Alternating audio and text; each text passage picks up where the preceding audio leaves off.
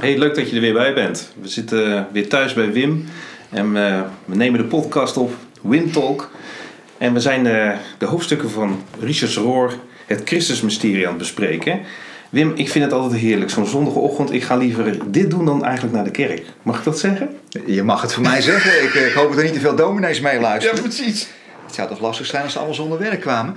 Nee, maar eh, ja, ik ervaar het ook wel zo. Ik bedoel, het is zo mooi om zo door zo'n hoofdstuk heen te gaan en wat het allemaal oplevert aan gesprekken en gedachten. Ja, ja het, is eigenlijk, het is eigenlijk een soort kerk, denk ja. ik. Ja, nee, zo ervaar ik het ook. En het is gewoon heerlijk om echt van diepgaand van gedachten te wisselen. Je moet weten als luisteraar, we hebben ik denk nu al 2,5 uur samen zitten kletsen voordat we op record hebben gedrukt. Dus we hebben al heel wat lol gehad ook samen, moet ik zeggen. Maar het was ook wel nodig, want dit is weer zo'n hoofdstuk wat eigenlijk een klein beetje buiten onze comfortzone ligt. Hè? Over de innerlijke stem waar we het over gaan hebben. Best wel, ja. ja, ja. Dat, uh, we hebben eerst gedacht van ja, zullen we het hoofdstuk wel doen? Ja. Zullen we misschien even stiekem bij een ander hoofdstuk voegen? Dat zodat hebben we er wel over, over te zeggen. We doen gewoon hoofdstuk 6 en 7 samen, ja, weet je, ja, dachten. Ja. Ja. En ja, toen zei uh, iemand, die zei van ja, maar wacht eens even, ja. zo werkt dat niet. En niet zomaar iemand, dat was ja, mijn vrouw. Ja. Als je nou eens een keer een lastig hoofdstuk hebt, dan moet je het juist doen. Juist, dus, ja, dat, zo, zo, zo zit Saskia, die kent mij natuurlijk een beetje. Ze zegt ja, maar als jij dit dingen lastig vindt, dan wordt het juist eigenlijk wel interessant. Dus ga nou maar gewoon dat hoofdstuk doen met Wim. Dus nou ja, ik was niet zo goed. Of ik moest natuurlijk hier gewoon. Uh, we, gaan het, we gaan het maar gewoon doen, hè? ja. ja. Nee, maar het is wel goed. En ik denk misschien wel dat de luisteraar er iets kan van kan meemaken als de starter waar Richard Rohr ook in dit hoofdstuk start, namelijk bij Etty Hillesum. Misschien wil jij wat vertellen over die dame. Ja, Etty Hillesum is een, een jonge Joodse vrouw. En die is uh, nou, een zeer levenslustige vrouw. Zo, en uiteindelijk is maar heel, uh, is ze niet oud geworden. Ze is uh, geloof ik op 27-jarige leeftijd is ze overleden in Auschwitz 1943. Dus ja, zij heeft een heel intensief uh, leven gehad. En het, bijzondere is ook, zij was Joods, maar niet religieus Joods. Dus ze is eigenlijk ook nauwelijks Joods opgevoed. En, maar toch, als je, zij heeft brieven geschreven, die zijn ook gepubliceerd uiteindelijk. Het verstoorde leven van Etty Hillesum. Nou ja, en ja, het is natuurlijk bijzonder uh, wat, wat Roor er dan uitpikt. Hè. Misschien uh, kunnen we daar wat nader op ingaan. Ja. Uh, ik, laat ik eens één ding van haar voorlezen. Gewoon ja. als, dit is de inleiding op haar brieven. we duiken er gewoon maar even middenin. Citaat. Deze nieuwe zekerheid dat men onze vernietiging wil. Ook dat aanvaard ik. Ik weet het nu. Ik zal anderen niet met mijn angsten lastigvallen. Ik zal niet verbitterd zijn wanneer anderen niet begrijpen waar het bij ons Joden om gaat. De ene zekerheid zal door de andere niet aangevreten of ontkracht worden. Ik werk en leef door met dezelfde overtuiging en vind het leven zinrijk, toch zinrijk. Al durf ik dat nauwelijks meer in gezelschap te zeggen. Het leven en sterven, het lijden en de vreugde, de blaren van de kapotgelopen voeten en de jasmijn achter het huis, de vervolgingen, de ontelbare vreedheden, alles en alles is in me als één krachtig geheel. En ik aanvaard alles als één geheel en begin steeds beter te begrijpen, zomaar voor mezelf, zonder dat ik het nog aan iemand uit zou kunnen leggen, hoe het alles in elkaar zit. Ik zou lang willen leven om het later toch eens te kunnen uitleggen. En als me dat niet vergund is, wel nu, dan zal een ander het doen en dan zal een ander mijn leven verder leven. Daar waar het mijne is afgebroken. En daarom moet ik het zo goed en zo overtuigd mogelijk leven tot de laatste ademtocht. Zodat degene die na mij komt niet helemaal opnieuw hoeft te beginnen en het niet meer zo moeilijk heeft. Ja, dit is heel bijzonder. Een jonge vrouw ja. die, die dit soort dingen schrijft. Het is eigenlijk onwerkelijk als je dat tot je door laat dringen wat ze daarop schrijft. Over die kracht die ze in zichzelf vindt om dit te kunnen accepteren. Dingen die niet acceptabel zijn. Nee. Kijk, Richard noemt dat uh, groeien naar heelheid. Je zou kunnen zeggen bijvoorbeeld dat zij zegt: alles in me als één krachtig geheel en ik aanvaard alles als één geheel. He, dus de, de, de, goede dingen, de slechte dingen, de vreedheden, de jasmijn in haar achtertuin, even tussen haakjes, dat alles is één geheel. Ja, fantastisch. En waar het dan bij mij schuurt, laat ik dan ook gelijk eerlijk zijn, is dat dat een innerlijke stem is die Richard Rohr dan God noemt. Dus Etty Hillesum kijkt niet naar buiten, kijkt niet naar een externe God die haar redt en die haar kracht geeft en die haar moed geeft om dit allemaal te dragen. Nee, die zegt gewoon dat het in haar zit. Ja, In haarzelf. ja en nog erger, een externe God die haar redt. eh, nee, eh, zij zegt eigenlijk, nee, die, die, die God is machteloos. Nogmaals een keer citaat waar Roor dan mee begint. Ja, mijn God, aan de omstandigheden schijn jij niet al te veel te kunnen doen. Ze horen nu eenmaal ook bij dit leven. En ik roep je ook niet voor ter verantwoording. Jij mag dan later ons voor ter verantwoording roepen. En haast met iedere hartslag wordt het me duidelijker dat je ons niet kunt helpen, maar dat we jou moeten helpen en dat we de woning in ons, waar jij huist, tot het laatst toe moeten verdedigen. Zij keert de zaak eigenlijk helemaal om. Ze zegt ja, maar God is niet een, een externe redder uit allerlei omstandigheden. Eh, nee, God woont ten diepste in ons. En hij identificeert zich zo met ons dat hij één wordt met ons. Misschien dat hij daarom ook wel één in ons lijden kan worden en één in onze vreugde. Maar dat maakt hem tegelijkertijd machteloos. Want hij kijkt door onze ogen Ja. en door onze machteloosheid. Eh, en ik denk van ja, we hebben het natuurlijk in de voorbereiding hier ook uitgebreid over gehad. Hè? Hoe zit het dan met die externe redder? Jezus die is toch gekomen om ons te redden en hij heeft geleefd en hij is gestorven, hij is gekruisigd. Ja, dat is allemaal waar. Maar niet vanuit een soort juridisch godsbeeld. Eh, God is boos en Jezus kwam eh, om daarvoor te betalen op een of andere manier. Nee, Jezus eh, was de vleesgeworden Torah, de vleesgeworden Christus, die gewoon liet zien wat liefde is, volledig uitgeleefd. En- Wat ook door ons heen gebeurt. wat ook door hond. Ja, ja hij was de eerste. eh, de- zeg maar, hij was de eerste onder de broeders. Ja. Eh, dus, en een externe redder. Nou ja, laten we gewoon even eerlijk proberen te zijn. Als je nou kijkt in de hele geschiedenis naar wat mensen is overkomen en hoe ze soms gebeden hebben: God, eh, help mij uit deze situatie. Mhm. Dat gebeurt niet. Nee. Dus eh, het is ook niet reëel, zo'n soort externe redder. Eh, want de, de omstandigheden, ja, ze gaan gewoon door. En het verandert niet. Door de hele geschiedenis heen niet. Ja, en dan moet je je wel aansluiten bij een zeer charismatische Pinksterclub. En, en dan maar vol blijven houden dat, dat God de omstandigheden wel verandert. Eh, ja, je leeft steeds meer in een eigen sprookjesparadijs. Het is echt een ontkenning van de werkelijkheid. Het is een ontkenning van de werkelijkheid. Het is niet hoe en God werkt. ik kan me ook voorstellen dat mensen daar enorm op afknappen, buitenstaanders, als ze dat zien gebeuren in Ja. dat soort gemeenschappen. Als je je ogen durft te openen voor de werkelijkheid, word je natuurlijk ontzettend teleurgesteld. Nou ja, je ziet ook dat vaak de achterdeur minstens even groot is als de voordeur. Hmm. Hè, want ja, uiteindelijk werkt het bij niemand. Nee. En je kunt een eh, ontkenning kun je natuurlijk eh, ja, eh, maskeren door er heel veel geestelijke saus overheen te gieten. En heel veel vermeende wonderen. Eh, maar ja, uiteindelijk blijf je met een enorme kater achter. Ja. En dan is zo'n gemeenschap er vaak niet om je op te vangen. Want ja, je voldoet niet meer aan het ideaalplaatje. Dus eh, ja, je bent gevallen Ja. voor de verleidingen van de werkelijkheid. Ja. ja. Eh, Maar je hebt je ogen gewoon open gedaan. Ja, Nou ja, maar zo is men natuurlijk ook wel vanuit, vanuit eh, de kerk is natuurlijk ook wel. nou, het evangelie, laat ik het zo even zeggen, is zo uitgelegd van luister eens, God is heel boos op je, want er is wat gebeurd. Hè, je hebt gezondigd en dat is dan via Adam doorgegaan. Maar dat hele idee van het goede nieuws gaat eigenlijk buiten jou om in, dat- in, in die versie. Dan wordt er gezegd, Jezus is voor jou in de plaats gekomen. En God is nu boos op Jezus, heeft Jezus gestraft, hè, die is gestorven, eh, gelukkig ook weer opgestaan. Maar dan lijkt het wel alsof het helemaal buiten jou om gebeurt. Terwijl Roor dus heel fundamenteel zegt, zo werkt de werkelijkheid niet. Het gaat door jou heen, in ieder van ons. Eigenlijk zelfs of je nou gelooft of niet. Ja, ja nou ik denk dat je daar eh, de spijker op de kop staat. Hij zegt ja, dat, dat, dat externe christendom, of welke religie ook, maar als het extern is, ja, dan gebeurt er niks intern. Ja. Eh, of wat er intern gebeurt, wordt extern opgelegd. Dus dan, dan wordt het een soort dwang, dan wordt het een soort moralistisch verhaal al heel snel. Want als het, als het intern niet meegaat met wat er extern gebeurt, ja, dan, dan wordt het opgelegd. Ja. Hè, ik, ik had het daar eh, gisteren nog even eh, met mijn oudste dochter over.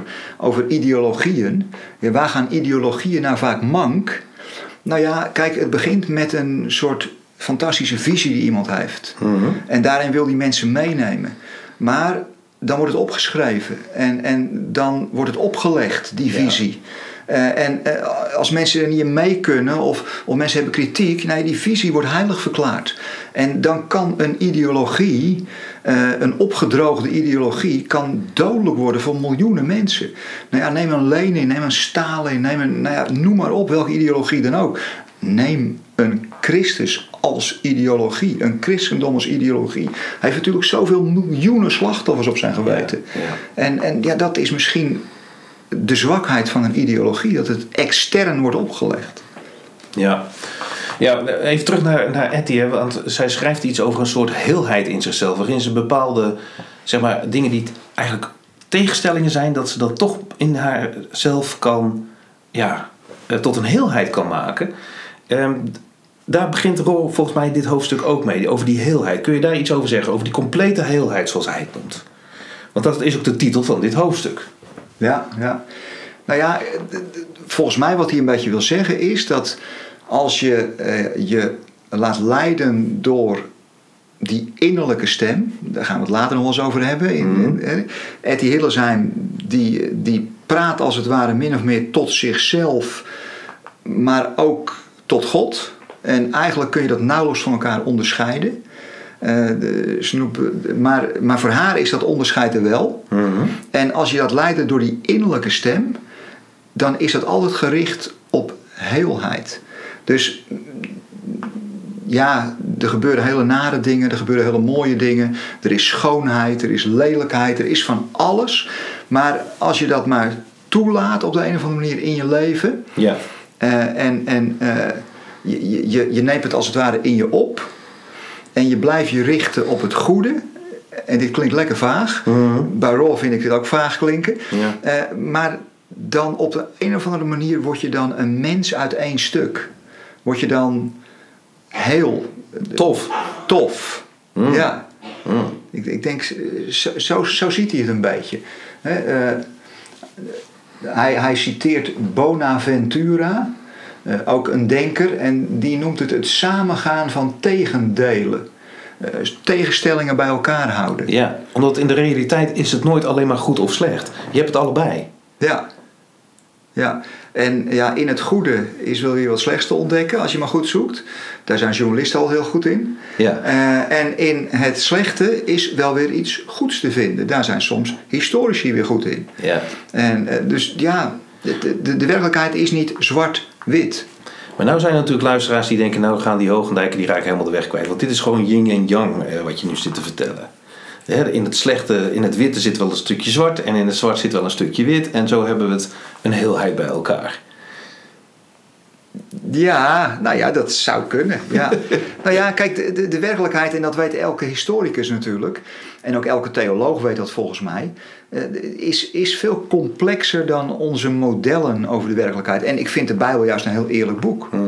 De, de, de Bijbel is een boek waarin de helden ook schurken zijn, en waarin de schurken soms ook helden zijn. Ja. Hè, dus, de, ja, dus ik denk, eh, ja, yin en yang, eh, noem het Oude Testament en Nieuwe Testament, of noem het eh, Jacob en Esau, of Ismaël eh, en, en Isaac. En, Het verhaal van Paulus en Saulus, Ja. Paulus en. Saulus. Ja. Kijk, eh, Isaac, Jacob is, is de held, maar hij blijkt ook een beetje een schurk te zijn als hij zijn, als hij zijn broer een klein beetje eh, voor de gek houdt. Eh, en Esau is een schurk, maar hij blijkt ook weer een, een fantastische held te zijn als hij later Jacob ontmoet en hem, hem gewoon alles vergeeft en hem eh, in, in de armen vliegt. Dus ja, dat zit er eigenlijk allemaal in, in dat, in dat bijbelse denken. Ja. En misschien dat dat bijbelse denken ook wel een universeel denken is. Dus je komt het in alle culturen, kom je het eigenlijk tegen. Bijvoorbeeld in yin en yang. Hmm. Hmm. Ja, je weet je je mooi om eruit te kletsen, Wim. Dat is, dat is mijn vak. maar eh, nou ja, je ziet het bij C.S. Lewis ook. Hè? Ja. C.S. Lewis die zegt op een gegeven moment... eh, al die andere godsdiensten, wat zijn dat nu? Zijn dat bedreigingen voor het christendom? Eh, moeten we ons daar heel hard tegen afzetten? Nee, zegt C.S. Lewis. Het zijn echo's van de waarheid. Dus overal, alsof je het woord waarheid gaat roepen en overal vindt het zijn weerklank. Dus in al die godsdiensten en al die ideologieën, eh, daar, daar vind je weer waarheid. En dit ligt wel heel erg in het verlengde van wat Roor hier in dit hoofdstuk ook zegt. Hè. Die zegt dat is een universeel beschikbare stem in Ja. ons. Die ons drijft naar heelheid en naar acceptatie van onszelf. Ja. Nee, ik denk het zeker. Ja, ja en hij zegt natuurlijk al, hè, eh, de mensen, deze mensen, zo'n Etty Hillesum, die dan zo vertrouwt op die innerlijke stem en, en die dat ook God noemt, eh, bevinden zich of op het scherpst van de snede van het menselijk bewustzijn en de beschaving. Nou, je, ziet ook wel, Etty Hillesum, laten we eerlijk zijn, ze had een heel extreem leven. In een heel extreme omstandigheden. En dan kan het wel zijn, zoals ze zelf zegt, soms heb ik een heel leven geleefd in één uur. Ja. Eh, nou ja, ik denk dat ze gelijk heeft. Ik denk dat zij meer dingen heeft meegemaakt en doorstaan als ja, sommige mensen in hun, hele, eh, in hun hele leven, of verschillende mensen in hun hele levens. Ja, want zij Dus- werkte in Westerbork. Misschien moet je dat nog even vertellen. Vertelde je net aan mij. Ik wist dat niet. Maar zij is vrijwilligster in Westerbork geweest als Jodin. Ja, ja, ja. Nou ja, kijk, eh, zij was erg begaan met eh, steeds meer met, met het, het lot van de Joden, ook in Nederland. Zij was zelf ook Joodse. En op een gegeven moment eh, ja, is zij ook, zelf kwam ze uit een, een, een milieu waarin ze gestudeerd heeft en waar, waarin ze ja, eh, intellectueel best wel behoorlijk wat kon. En toen heeft ze gezegd, ja, maar het merendeel van de Joden heeft niet gestudeerd. Het Joodse proletariaat noemden ze het dan. Die heeft niet de mogelijkheden kunnen pakken om er onderuit te komen. En eh, die, die zijn in Westerbork onder andere beland. En ik wil daar zijn. Ik wil daar zijn en hen daar helpen. Dus hij heeft daar inderdaad als vrijwilliger zich ervoor aangemeld bij de Joodse Raad om daar te mogen werken. Dus hij heeft daar inderdaad gewerkt. En eh, twee jaar lang, eh, ik weet niet precies hoe, lang, maar in ieder geval een periode. En, en uiteindelijk, ja, zo zijn ze uiteindelijk ook in, in Auschwitz terechtgekomen met haar familie. Want haar, haar, haar broer, die was een begaafd pianist. En eh, die kreeg een vrijstelling als, om als cultuurjood eh, zeg maar, te blijven fungeren voor de nazi's. En die heeft die vrijstelling geweigerd. Eh, en, eh, ja, toen, en als hij de vrijstelling had gepakt, dan had de hele familie beschermd geweest. Mm. Dus ook zij. Maar haar broer, nou, die wilde dat ook niet, dit soort voorrecht. Die heeft die vrijstelling geweigerd. En toen zijn ze uiteindelijk allemaal gearresteerd en eh, naar Auschwitz gebracht. Zo. En daar is ze in eh, 1943 overleden. Dus ja, het, het is een zeer bijzondere dame. En tegelijkertijd is ze zeer realistisch. En eh, eh, de, ja, is ze ook, eh, de, de, de, schrijft ze over alles en nog wat. Relaties, sensualiteit, seksualiteit. Het is niet, de, bedoel, het is Het is geen vrome. Nee, het is niet een perfecte, morele moeder Theresia dame. Nee, ze is gewoon down Echt. to earth. Down Echt, to earth. ja, in, ja. In, in alles. Ja. Ja. Nou ja, en, en het is niet voor niks dat Roor natuurlijk eh, bij haar begint. Want hij wil in dit hoofdstuk iets zeggen ook over, over grote liefde, over groot lijden. En ook hoe God dan al die negatieve... En als we over negatieve dingen praten, dan zit je bij een kamp als Westerbork of Auschwitz... zit je natuurlijk spot on. Ja. Over hoe dat dan werkt in de realiteit. ja. Kun je daar iets over vertellen? Want dat is natuurlijk wel spannend. Van hoe, hoe zit het dan met al die ellende en dat lijden? Hoe werkt dat dan in je leven en in de realiteit? Want als God niet een externe redder is om jou uit die ellende te halen, maar ja, je moet er doorheen op de een of andere manier. Het zit er altijd bij in de realiteit, zeg je. Yin, yang, eh, noem het zwart-wit. ja. Hoe werkt God dan door die realiteit heen? En waar werkt hij naartoe?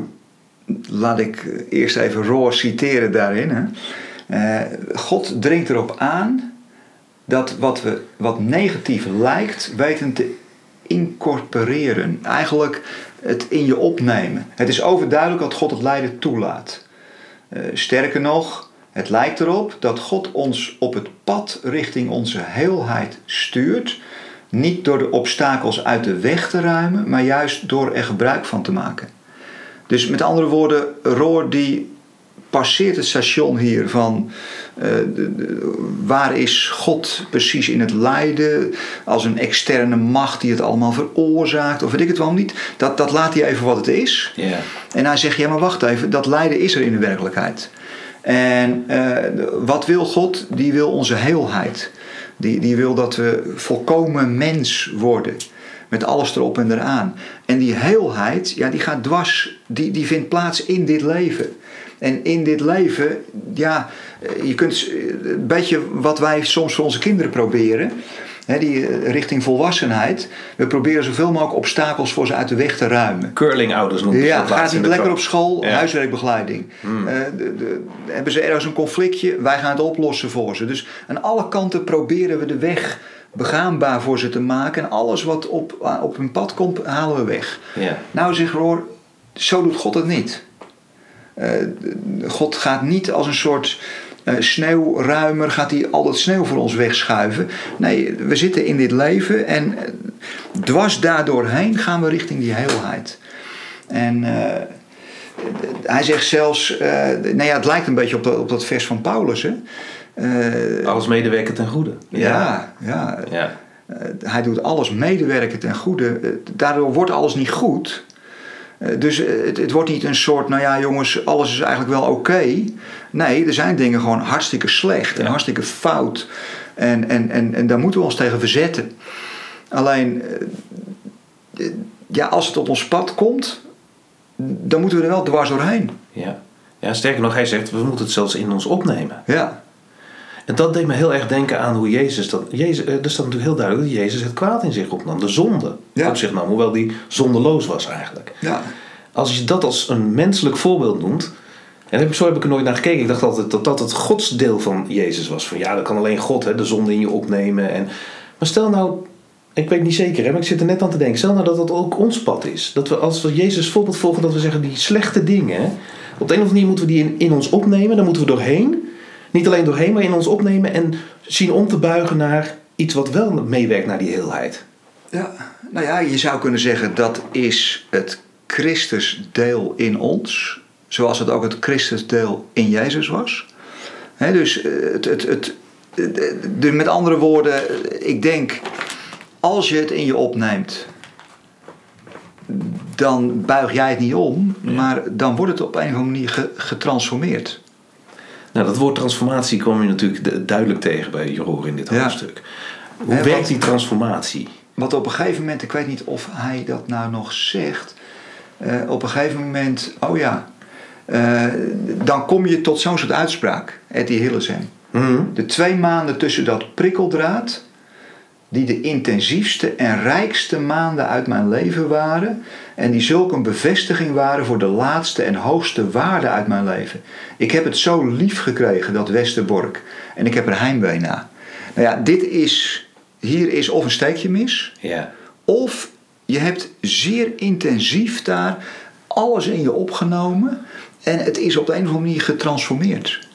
Eh, het, is ten goede uitgewerkt. Complete acceptatie van de werkelijkheid zoals die daar tot haar is gekomen. Ik denk wel eens, wij zijn zo op zoek naar vrijheid. Vorige keer hebben we het ook over gehad, volgens mij. eh, dat we het alleen maar hebben over die negatieve vrijheid. Met andere woorden, je kunt doen wat je wilt. Maar eigenlijk zijn we aan alle kanten zijn we opgesloten in die negatieve vrijheid. Of eh, we, we kopen, kopen dat je er neervalt. valt. Maar intern, van binnen, zijn we eigenlijk helemaal niet vrij. Nee. Nee, we, we zijn eh, een soort consument geworden. We zitten vast aan eh, het uiterlijke beeld van wat mensen van ons hebben. Het Instagram-beeld. En aan alle kanten zijn we onvrij.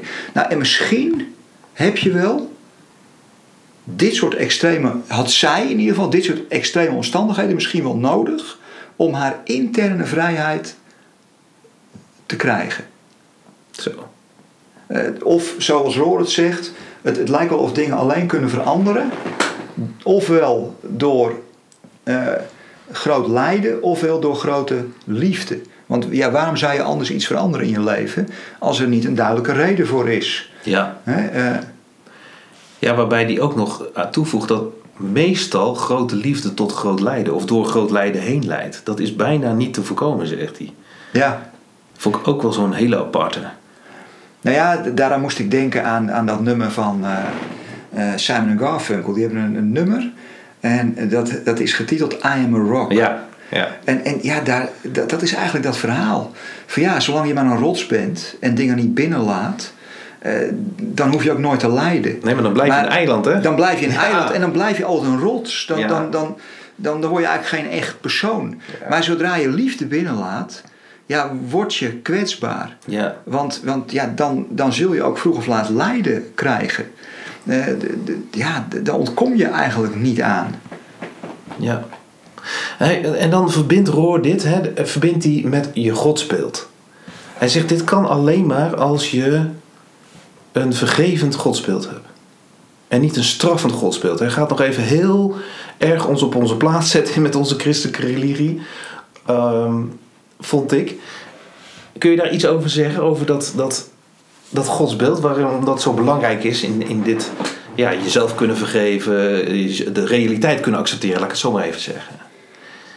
Ja, volgens mij, hè, nu, nu, eh, hij, eh, ja, als je een externe God hebt eh, die, die oordeelt, een soort oordelende God, hij zegt van ja, dan ben je ook voortdurend op zoek naar redenen waar, ja, waarom je het gedaan hebt. Of je, je probeert te ontkennen. Of je probeert de schuld op een ander te schuiven. je, je, moet maar eens een, een, een baas hebben die, die, uh, die er bovenop zit. En die, die voortdurend op een negatieve manier controleert. Ja, hoe ga je dan functioneren? Nou ja, je, houdt je, on, je probeert onder de radar te blijven. En je probeert voortdurend je in te dekken. En uh, dat als er al wat. Ja, en op te poetsen, zodat je kunt shinen, zogenaamd. Ja. En als er al iets gebeurt, probeer je toch wel stiekem op een ander af te wenden. Het was niet jouw verantwoordelijkheid, het was een andere afdeling. En, en, en, en, en als het echt niet meer lukt, dan sluit de vlucht. Ja. En nou ja, als je nou zo'n godsbeeld hebt, dan, ja, hoe kom je dan, hoe kun je dan dingen in je opnemen wat niet goed is? Hoe kun je jezelf dan vergeven? Ja, dat wordt eigenlijk onmogelijk. Ja. He, want je, je hebt een God die je voortdurend aan afrekenen is op dingen. Ja. Uh, en, en ja, hoe kun je dan uh, het, het, het, hoe kun je dan zelf kritisch ook worden? Hoe kun je dan, hoe heb je dan zoveel ruimte in jezelf om datgene wat jij doet en waarvan anderen zeggen, oh wat goed zeg, om te zeggen, ja oké, okay, maar ik zie toch wel wat verbeterpuntjes. Mm-hmm. Hoezo? Ga je dan het oordeel naar jezelf toehalen? Nee, helemaal niet. Het heeft niks met oordeel te maken. En, en dingen die slecht zijn, uh, ja, dan gaat het oordeel van God over. Dat je zegt van wacht even, oké, okay, het is niet goed.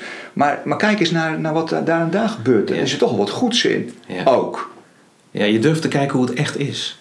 Je hebt meer oog voor de complexiteit van de realiteit. Ja. Met alle goede en slechte dingen die soms vermengd zijn met elkaar. En dat kan alleen maar als er geen oordeel is.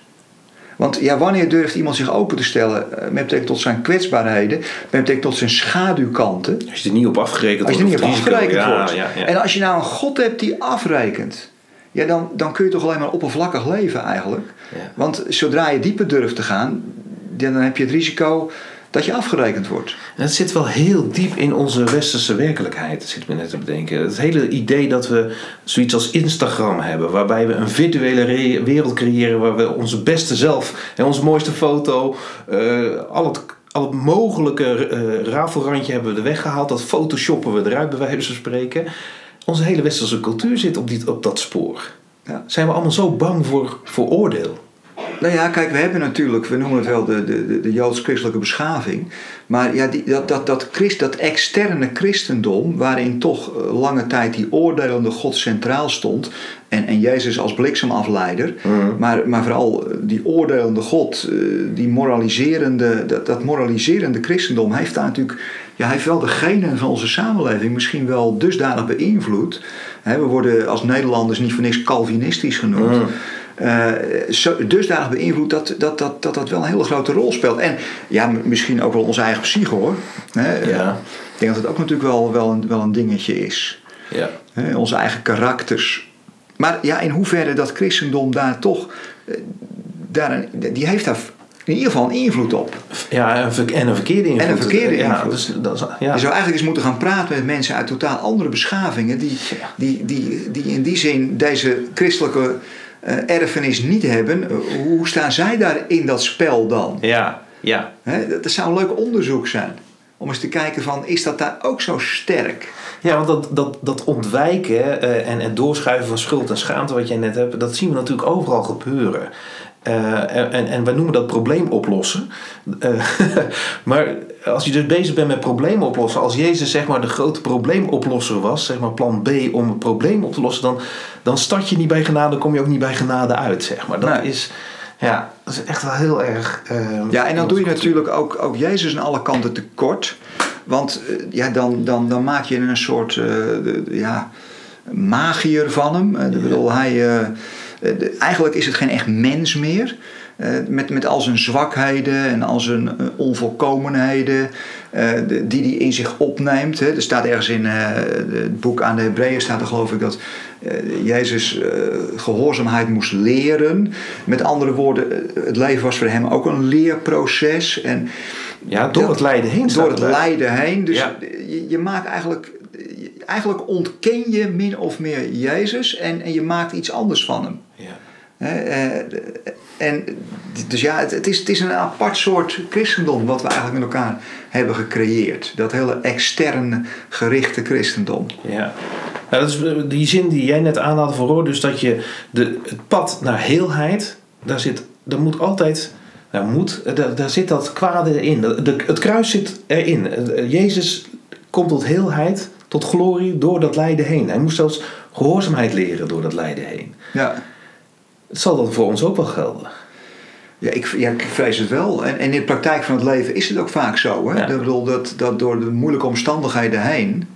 eh, ja, ja, dat je verandert of dat dingen anders gaan lopen. Of, of dat, dat mensen zeggen van ja, nadat ik dit heb meegemaakt... en natuurlijk zoek je dat soort dingen niet op, maar ze overkomen je. Maar eh, ja, je, ze, ze leveren ook wat op innerlijk, zeg maar. Ja. Dat zie je vaak wel. Nou ja, je ziet het ook vaak in nou, welke roman, goede roman je ook leest. Eh, het, het, als het al, al maar goed gaat en het blijft heel oppervlakkig, ja, dan, dan gebeurt niks. Dan heb je ook geen roman. Eh, dat zie je bij films, zie je bij romans, dat zie je in, in muziekstukken. Het, het, het gaat door de ups en downs van het leven heen, werkt het naar een bepaalde heelheid toe. Volgende stap, Wim. Roor maakt die stap ook. Hij zegt, oké, dus er is in jou een stem van God. Die jou naar die heelheid probeert te brengen. Ja, Maar ja. trouwens, Karel Jong, eh, Oh. nog even te noemen, Ja. die, die, een, een, die, die trouwens, die Karel Jong, eh, een, een, een, een, een, een psycholoog, eh, een, een beroemde psycholoog, die, die vaak ook een beetje buiten het christelijke pad treedt.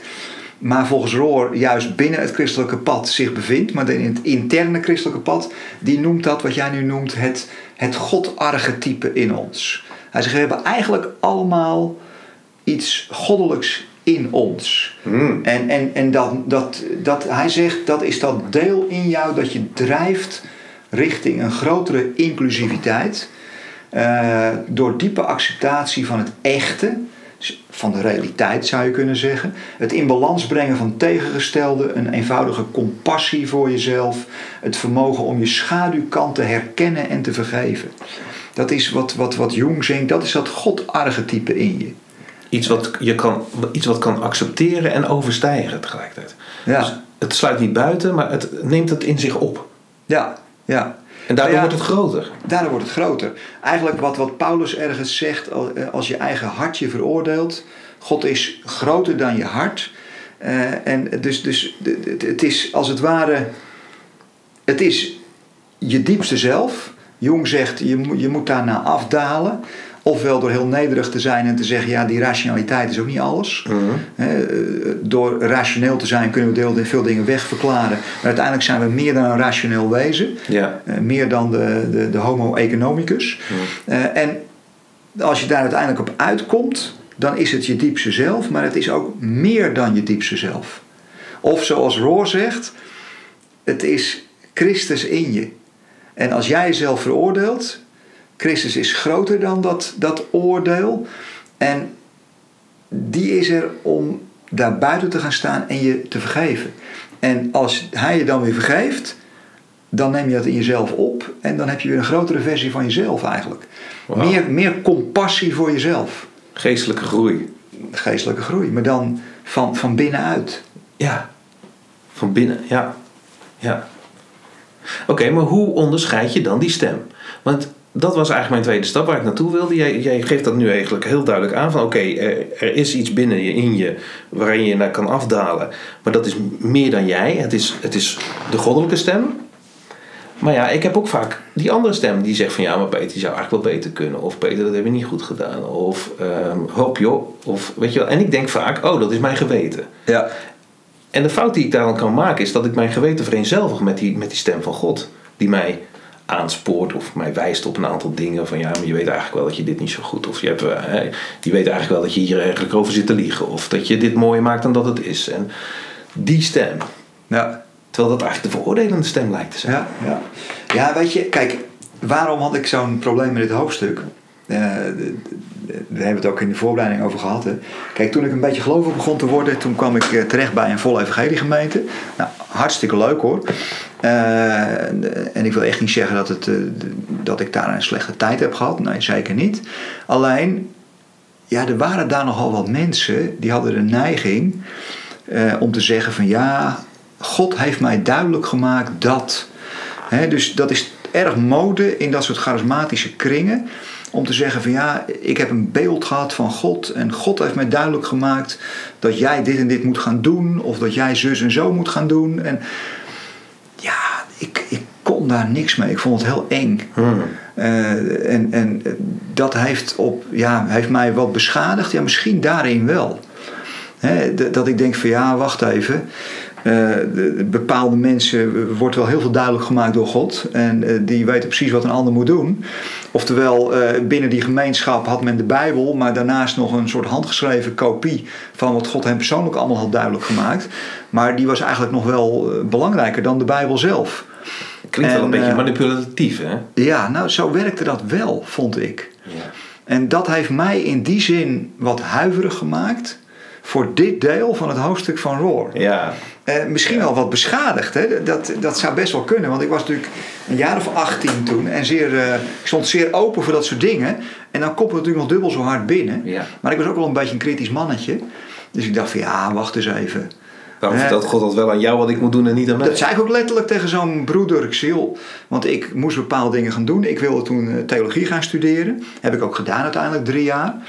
En uh, hij zei, nou, je moet naar uh, de Pinkster Bijbelschool. Want uh, ja, dat was charismatisch en daar moest ik naartoe. Dat had, hij, had de Heer hem duidelijk gemaakt. Zei, nou ja, weet je... Ik zeg, de Heer heeft een foutje gemaakt. Maar had hij mij dan duidelijk moeten maken? nou, dat was not done. Zei je dat soort dingen al toen? Ja, ja. Dat vond hij helemaal niet leuk. Want hij was de oudste en oh. autoriteit. Oh, en, ja, ja, ja, ja, Dus ik zei, joh, maar ja... Ik ben, heb het uiteindelijk ook niet gedaan. Ik ben naar een ander soort eh, theologieopleiding gegaan, die zij helemaal niet zagen zitten. Dus ja, toen is het eh, contact ook snel verwaterd, zeg maar. Ja. En ja, er waren allerlei dingen. Ja, daar werd ik toen ja, misschien wel te kritisch, maar eh, daar kon ik helemaal niks mee. Nou, bijvoorbeeld ook, dat heeft hij nou zijdelings mee te maken. Maar bijvoorbeeld, ze zeiden ja, als je maar gelooft, echt gelooft, dan zul je ook niet ziek worden. Oftewel, dan overkom je geen lijden. Uh, dat gebeurt jou allemaal niet. Want, want dat ketst af als het ware op jouw geloof. Ja, ik weet nog dat ik toen zei van joh, ik zei joh, maar nou heb ik gemerkt dat sommige mensen hier een bril dragen. ik zei, maar is dat niet eigenlijk ook ongeloof dan? Wat een nou mannetje was jij. Net ben ik nog gelijk begonnen over die vullingen die ik zag. Ik bedoel, ja, maar hoe ver ga je daarin dan? Hè? En het viel me ook op dat heel veel mensen daar in die gemeenschap behoorlijk jong waren. Ja, dat snap ik wel. Want ja, als je ouder wordt, word je toch wel ziek. Dat is ongeloof. Oh ja. Dus ja, dat vond ik heel Heftig. En nou ja, dus zodra ik iets hoor over innerlijke stemmen ja. en dat dat God is, ja, dan komt onmiddellijk die volle evangeliegemeente ja. weer boven. Ja, gaat er wel het licht branden bij jou. Joh. Ja. ja, dat snap ik Dus vandaar dat, dat ik toen dacht van nou zullen we dit hoofdstuk maar overslaan. Maar dat is te kort door de bocht. Want, nou ja, maar het, ik denk dat het voor velen, ook voor mensen die nu zitten luisteren, het is eng. Is het nou mijn stem of is het Gods stem? Is het iets wat ik subjectief heb gemaakt of is het, is het ook objectief ook echt Gods stem? En dan, dat is natuurlijk ook uh, lastig nu, want Roor heeft dat subject-object heeft hij gewoon door elkaar heen zitten hussen. Ja. Want hij zei nee, het is een stem van binnenuit. Het is en jouw stem en het is Gods archetype stem, zeg maar. Ja, ja. Nou ja, goed. Eh, hij zegt natuurlijk ook van, dat is ook wel weer een mooie van, uh, ja, uh, als inderdaad de incarnatie waar is. Dus als God inderdaad zijn geest heeft, dat, dat als de materie nou inderdaad vlees geworden geest is. Ja Of eh, zoals in de kwantummechanica zeggen, de, diepste kern van alles, dat is energie wat zich verbindt met elkaar. Nou, dat is een ander woord voor geest, denk ik. Ja. Dus als het nou waar is dat, dat, dat God zich uitgestort heeft in alles en, en iedereen. En als inderdaad God zich ook in ons zich uitgestort heeft. Ja, is het dan zo gek dat hij zich ook in onze gedachten bevindt? Mhm. Dat, ja, eigenlijk is het helemaal niet zo gek. Nee, dat, eh, we, we hadden het in de voorbespreking al even over dat me opeens realiseerde dat dat ook bij Paulus gebe- gebeurd is. Hè? Dat, dat eh, God dus bij Paulus spreekt, in, bij zijn bekering, maar dat het eigenlijk in de gedachten van Paulus heeft plaatsgevonden. Want als we het Bijbelverhaal lezen, dan horen de omstanders, dat, dat groepje waarmee hij op weg was, die horen helemaal die stem helemaal niet. Nee, nee die, die zien wel een soort lichtflits soms of zo. Maar, eh, Ze zien wel iets gebeuren, maar niemand hoort wat er wordt gezegd. En toen zeiden, ja, toen zeiden we nog, nou misschien als je die microfoon erbij had gezet, had hij niks opgenomen. Had je niks gehoord. Nee, Alleen Paulus was er helemaal volkomen van overtuigd dat hij aangesproken werd. ja. ja. Nou ja, dat is ook zo. Hè. Ik, eh, ze noemen ook het... eh, Rory zegt hier, maar wat dacht je hiervan? Als de incarnatie waar is, dan spreekt God vanzelfsprekend tot jou door je eigen gedachten. Of Jeanne d'Arc en haar aanklager. Eh, de- haar aanklager die beschuldigde haar dat ze slachtoffer was van haar eigen verbeelding. Hoe zou God anders tot mij kunnen spreken? Dus ja, iedereen heeft dat soort innerlijke stemmen. Mhm. De- maar ja, hoe ga je dat nou duiden? Ik moest ook denken aan, aan dat, eh, dat verhaal eh, in een van de, de, de sprookjes van Narnia van C.S. Lewis. Dan heb je een heks en die heks die staat voor het kwade, zeg maar. En, eh, en, en die houdt Narnia in een ijzeren greep, letterlijk. Het is altijd winter. En dan komen er een paar kinderen en, en, en die, die, die komen uiteindelijk Narnia redden. Nou, dat is een heel verhaal, je moet, het, je moet die sprookjes maar eens lezen, hartstikke leuk. Maar op een gegeven moment heeft die heks die kinderen gevangen en ze zitten in een soort donkere grot. En, en die heks die heeft die kinderen zo ver eh, dat ze zegt, ja maar dit is de echte werkelijkheid. Het, het, het, het is allemaal donker en duister. En in die Aslan, die leeuw, die leeuw van Narnia, heeft jullie maar wat, eh, wat, wat wijs gemaakt. En op een gegeven moment zegt een van die kinderen, en dan denk ik weer innerlijke stem van God, die zegt nou, hoe kan het nou dat ik in mijn verbeelding iets kan creëren wat mooier is dan deze werkelijkheid die jij ons voorschotelt? Dat Hmm. kan toch niet? Dan moet die werkelijkheid mooier zijn dan wat jij ons hier voorschotelt. Anders kan je het niet bedenken. Anders kun je het niet bedenken. Hè, dus ja, dat vond ik wel heel mooi. Ja. Die innerlijke stem, oké, als het dan iets van God is, dan moet het ook iets moois zijn. Dan moet het ook iets zijn wat past bij God. Ik denk dat was het spoor waar jij net ook een beetje op zat, volgens mij. Ja. Ja, want dat is heel belangrijk om dat onderscheid te kunnen maken. En dat je zegt van ja, naar welke stem luister ik dan? En door welke stem laat ik me drijven? En ehm, wat is dan de maatstaf? Hij, en en go- hij geeft ook zo'n maatstaf. Hè? Over, en dat gaat dan eh, met name het woord compassie sprak me daarin aan. Hij zei ja, als je een onderscheid kan maken, dan is de stem van God altijd iets wat met compassie eh, beweegt. Eh, naar vergeving, naar eh, genereus zijn, naar groter worden in plaats van benepen, zeg maar. Ja, Dat vond ik wel een hele pittige stem eh, om, om, om die te horen. Want ik ben sneller geneigd om te luisteren naar de stem die zegt van joh, het kan beter. Of je hebt het niet goed gedaan. Of hè, die, die stem die alle vlekjes nog weg wil poetsen. ja. En die jou drijft om toch nog, ja... De aanklager. Ja, de wat, wat aanklager. worden aanklager noemt. ja, eigenlijk wel. Geweten. Ja.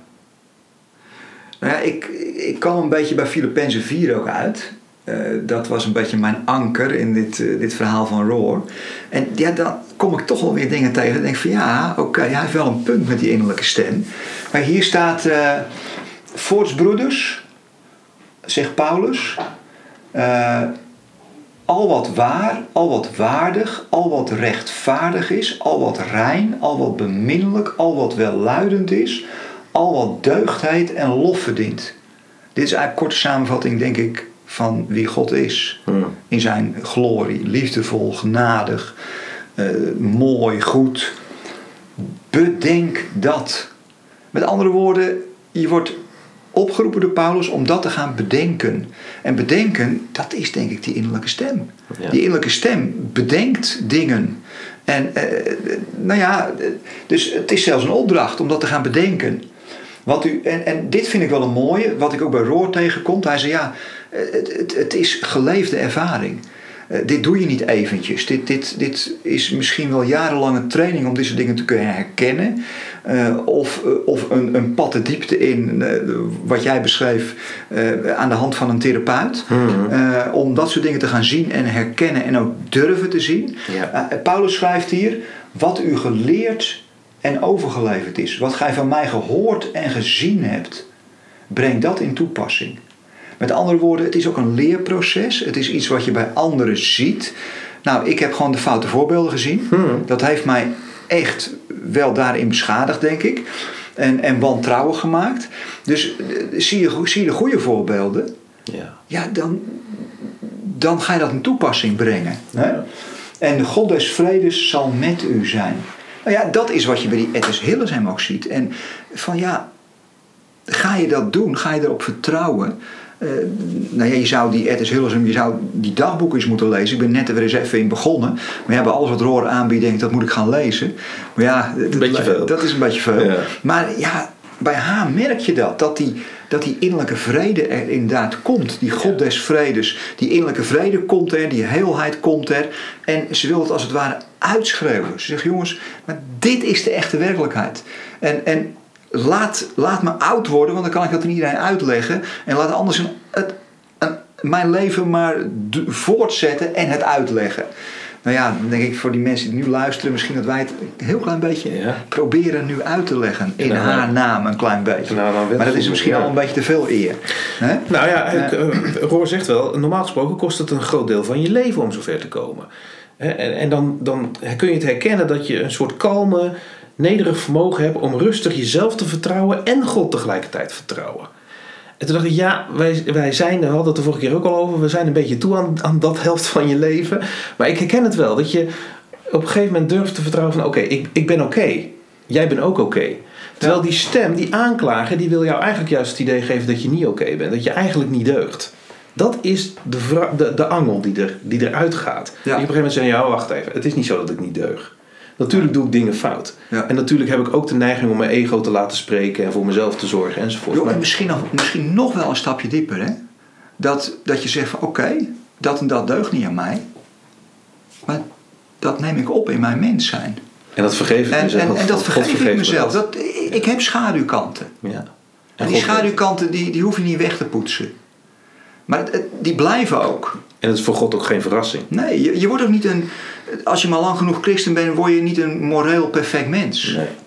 Nee, je houdt je schaduwkanten. Je bent soms chagrijnig, of je hebt een ochtendhumeur, of, of, of, of je bent soms kleinzierig, weet ik het allemaal niet. Maar je leert ze kennen en je leert ze als het ware liefhebben. Ja. En, en, en, ver- en vergeven. ja, dat is mooi. Ik denk, ja, dat is wel gaaf. Maar eh, ja, daar heb je ook wel een paar jaartjes voor nodig. Nou, toch? eh, nogal. Dat ja. is niet- En dat is- ook dat- heel wat hulp. Dat is geen dogma wat je even aanvaardt. Eh, Nee.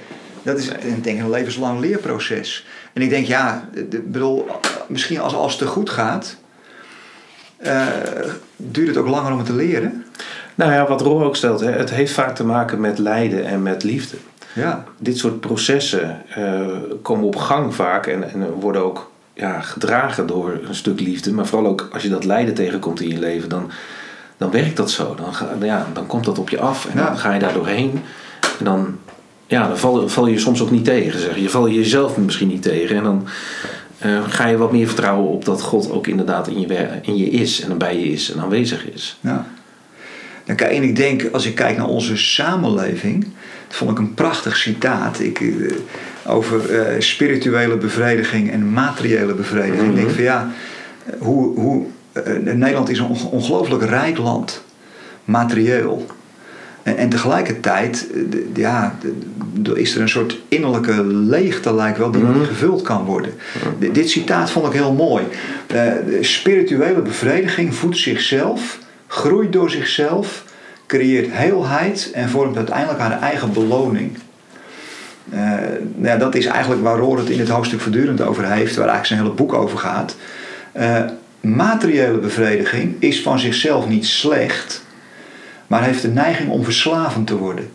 In plaats van dat deze bevredigingen je heel maken, je, eigenlijk een compleet mens maken, herinneren ze je herhaaldelijk aan hoe incompleet, behoeftig en leeg je bent.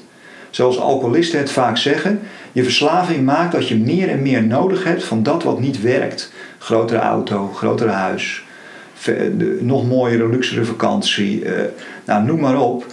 Uh, mooi horloge.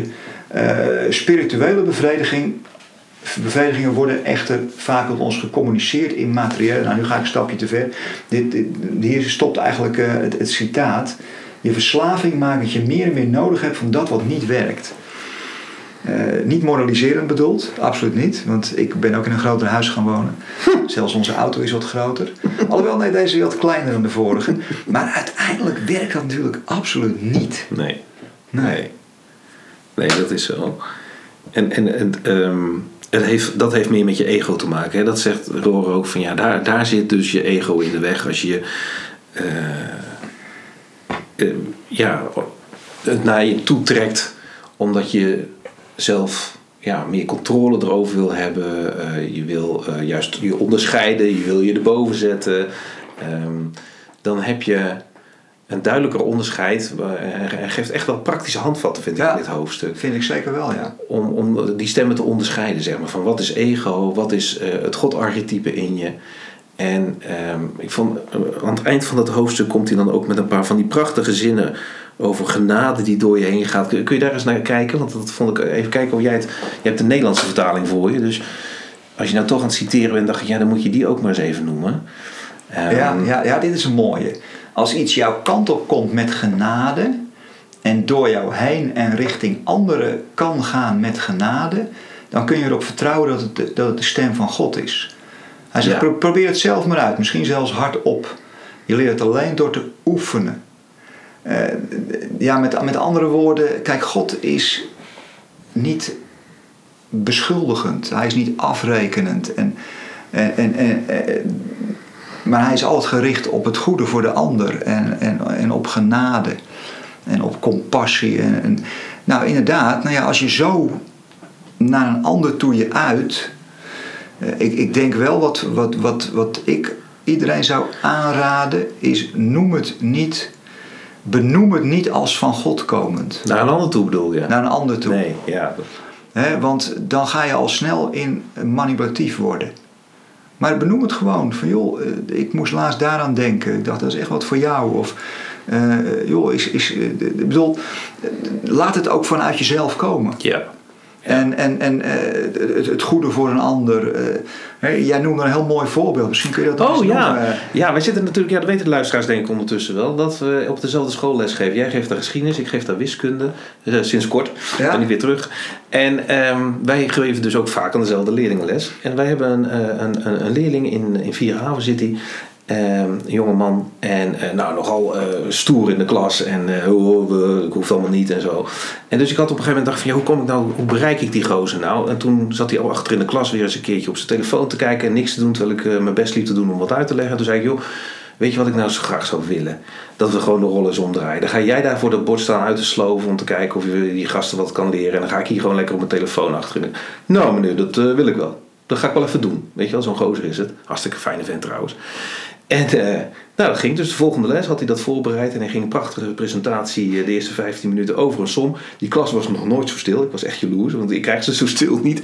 En hij, hij heeft het echt in de vingers, weet je wel. Dat is zo'n figuur die, kan voor, die zet je voor een groep en een groep gaat luisteren. Dat, je hebt van die mensen. Dus ik had ook een foto van hem genomen terwijl hij dat dan doen was. In het vuur van zijn uitleg met de armen wijd en zo. En toen later, toen had ik die foto naar hem geappt. Ik zie, joh, leuke foto van jou. Moet je eens aan je vader laten zien. Hoe ik erbij kom, weet ik eigenlijk niet. Want ja, ik weet eigenlijk zijn persoonlijke omstandigheden. Ik zat nog helemaal in die eerste weken. Dus ik was me nog helemaal niet aan het verdiepen in de achtergrond van die gasten. En dat verhaal vertelde ik aan jou. En dan moet jij dat verhaal maar even overnemen. Wat er toen, waar jij toen mee kwam.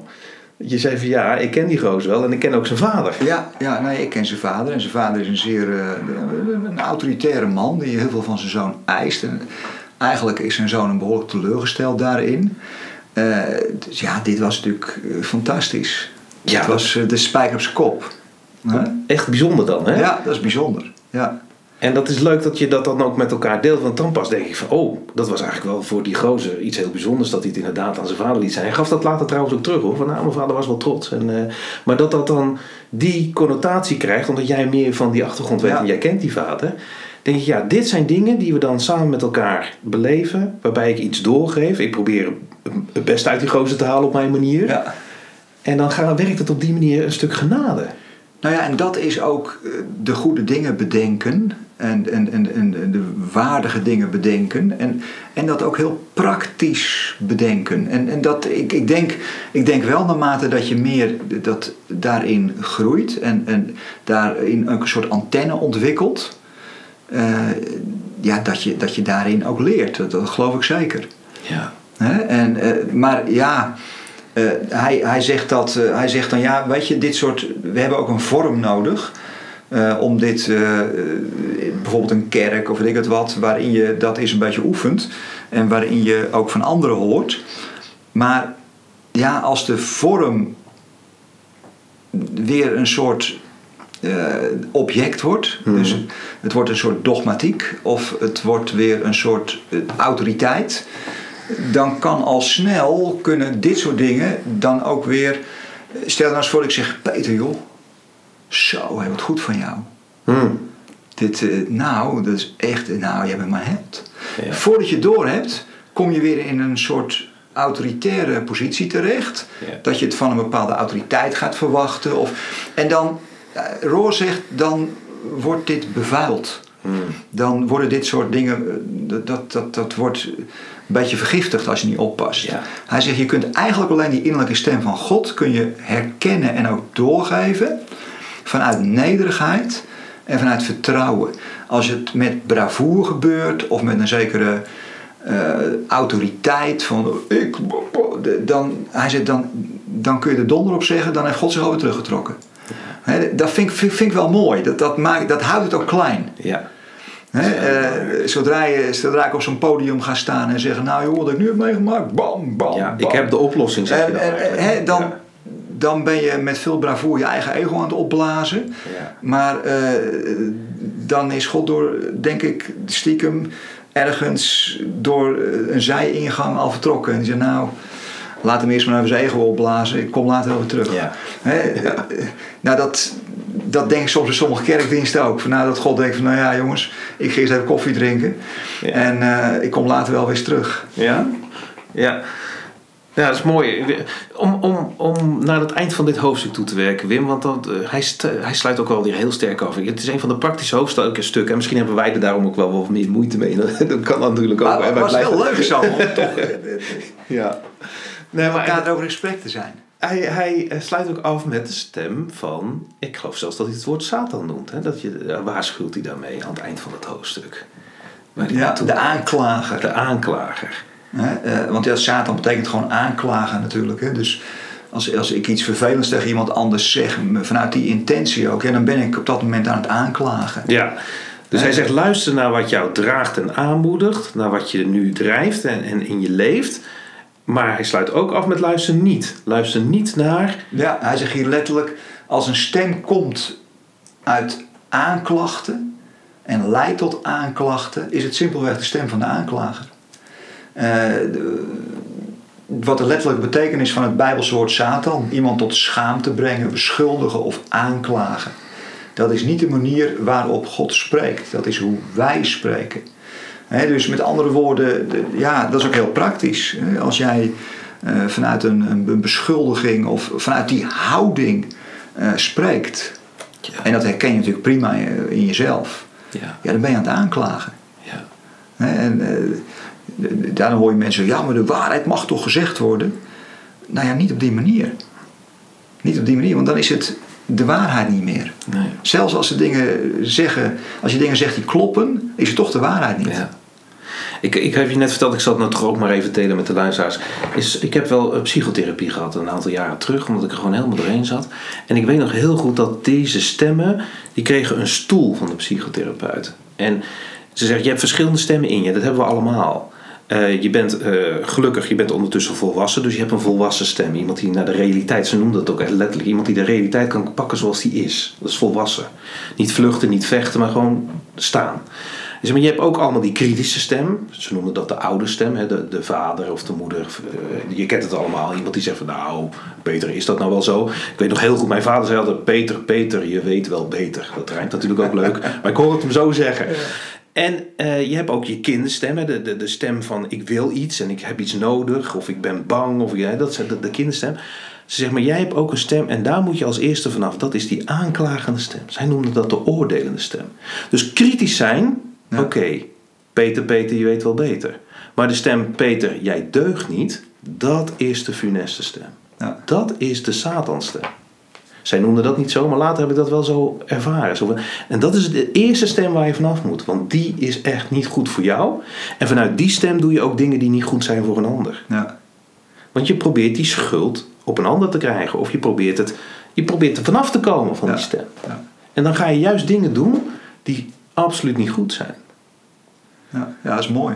Mooi hoe dat eh, zo werkt bij... eh, bij Gewoon bij een, een, een niet-christelijke psychotherapeut. Hè? Maar Ja. gewoon die wel de realiteit dus weet hoe het werkt. Nou ja, de realiteit, dat Christus mysterie in ons, hè, dat God-archetype, ja, dat, dat, dat zit er toch allemaal in. Hè? Ja. Mooi Ja. hoe dat zit. Ja, Roor noemt ergens eh, van dat, dat Peter, Peter, je weet wel beter. Hij zei, ja, dat is eigenlijk het ontevreden, ontevreden compassie, noemt hij dat. Met andere woorden, je ziet dingen in de realiteit, je ziet dingen bij jezelf eh, die, die beter kunnen. Nou, dat is helemaal geen, dat is helemaal geen schande, want dat, dat, dat, natuurlijk wordt dat je ook weer vergeven. Maar het kan je wel drijven tot van, nou, ik, ik, ga, ik ga het ook proberen beter te doen. Er is niks mis mee.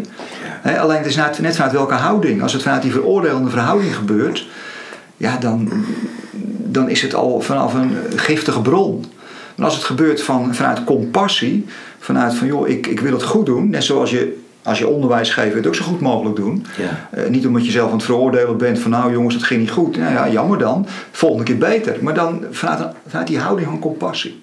Ja, mooi dat je dat even nog teruggeeft. Want dat is wel zo. Dat is natuurlijk mijn vaders stem. En mijn vader had compassie. Ja. Je hoort het hè, aan de Peter, Ja. Peter, Ja. zeg maar. Ja, ook daar zit het geloof achter dat ik ook echt beter kan. Ja, fijn. Hij, hij eindigt op een gegeven moment, en dat vind ik ook wel een hele scherpe, maar ook wel een mooie. Want ja, wat moet je nou met religie? Hè? Eh, religie, eh, de- de- het wordt vaak helemaal afgeslacht, religie, want het heeft tot heel veel fouts geleid en tot Mm. Eh, vele gruwelijkheden. Ik zeg, nou ja, ik zeg wel eens tegen mensen, ja, heb je religie niet voor nodig? Want dat kun je ook met ideologieën die seculier zijn. Die hebben, neem het nazisme of het communisme, weet ik het allemaal niet. Eh, kennelijk zit dat, eh, maar het zit dus ergens anders in. En hij, Rory zegt, tenzij religie ons leidt op een pad naar zowel diepte als eerlijkheid. Diepte en eerlijkheid, dat is denk ik waar religie toe kan leiden. Maar als dat niet gebeurt, als het extern blijft, zie je ook bij ideologieën, is veel religie in werkelijkheid gevaarlijk voor de ziel en de samenleving. En dan gaat hij nog even op het, eh, het, het volle evangelie. Zo ik het heb leren kennen in mijn jeugd. Eh fastfood religie en het zogenaamde welvaartsevangelie behoren tot de beste strategieën om God zelf te vermijden. Om eigenlijk voortdurend jezelf op te poetsen en God buiten de deur te houden. En het toch onophoudelijk over religie te kunnen hebben. Ja. Dat is toch wel eh, ja, een, een, een mooie uitspraak. Hè? Ja. Wat zouden wij dan, om af te sluiten, hè, even die laatste twee minuten. Jij zegt, tenzij religie leidt naar diep en, wat zei je nog meer? Naar, naar zowel diepte als eerlijkheid. Een pad naar diepte en eerlijkheid. Wat moeten wij dan samen doen zondag in de kerk? Zo, hé, het blijft lang stil. ja, nou ja, kijk. Ik denk misschien wel dat je vormen zou moeten gaan bedenken. Zit ik nu gewoon hard op te denken. Ja. hè, Die een pad kunnen zijn naar diepte en eerlijkheid. Misschien moet je het, het, het wel een beetje anders gaan doen.